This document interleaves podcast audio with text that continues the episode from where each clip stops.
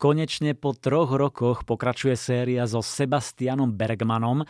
Mnohí sa tešili, nevedeli sa dočkať. No a novinka Kto je vietor od Michaela Hjorta a Hansa Rosenfelda stojí za to.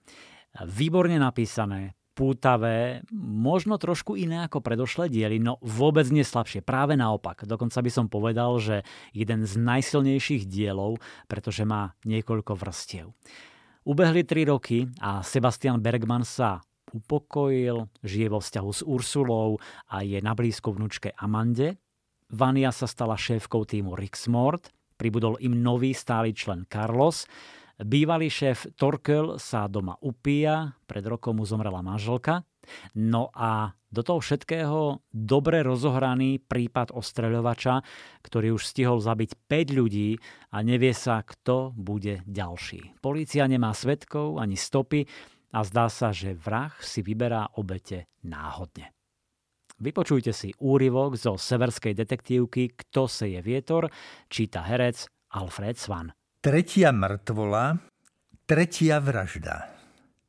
Vania vrhla pohľad na záchranku, ktorá pomaly prechádzala cez zátarasy na ulici Kirkogotan, kde sa za modrobielými policajnými páskami začínal zhromažďovať dav zvedavcov. Množstvo mobilných telefónov fotilo a nakrúcalo zeleno-žlté auto, ktoré bez blikajúcich modrých svetiel a bez zapnutej sirény odchádzalo k najbližšej nemocnici s oddelením patológie.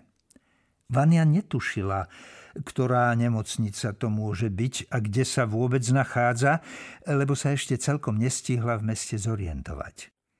Ursula to vedela, lebo do mesta prišla o čosi skôr, aby sa oboznámila so zraneniami prvých dvoch obetí.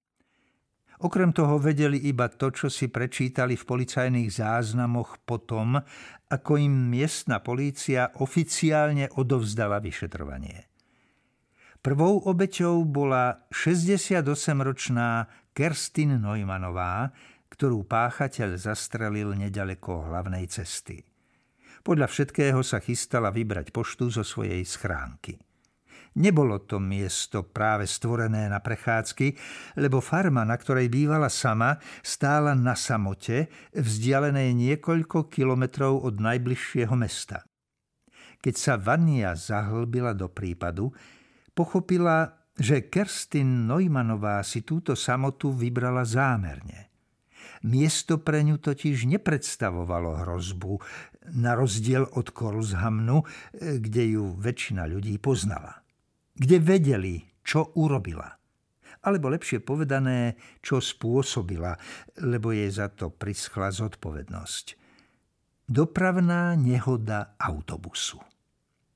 Druhou obeťou bol Bernd Andersson, 53 rokov, hoci na fotografii umiestnenej na nástenke v ich provizórnej kancelárii na policajnej stanici o niekoľko ulic ďalej, vyzeral aspoň o 10 rokov starší.